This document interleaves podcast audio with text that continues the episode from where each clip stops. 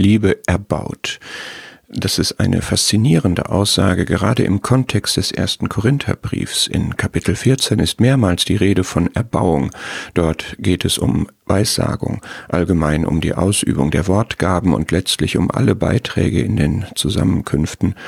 Darin sollen wir überströmen und es soll alles zur Erbauung der Versammlung sein. Nun erfahren wir aber hier in Kapitel 8, Vers 1, dass die Liebe erbaut. Im Gegensatz dazu bläht die Erkenntnis auf. Was hat es damit auf sich?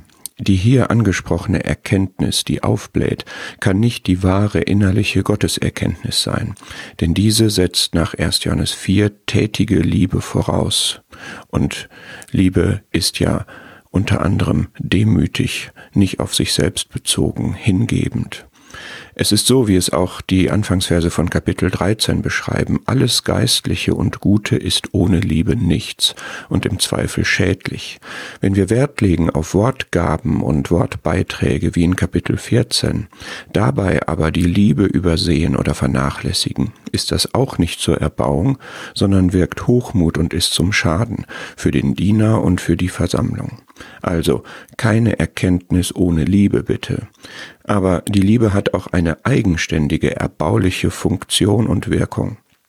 Der Begriff Erbauung passt auf zwei Bilder der Versammlung, auf das Haus wie auch auf den Leib.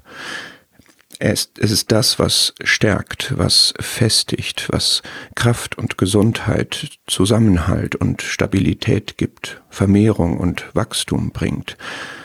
Und all das tut Liebe, losgelöst von der Ausübung von Gaben.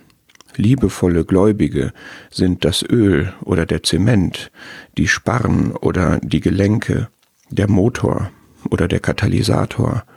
Sie sind das Gummiband oder die Sprungfeder. Etwas von alledem sollen wir alle sein, denn die Liebe erbaut.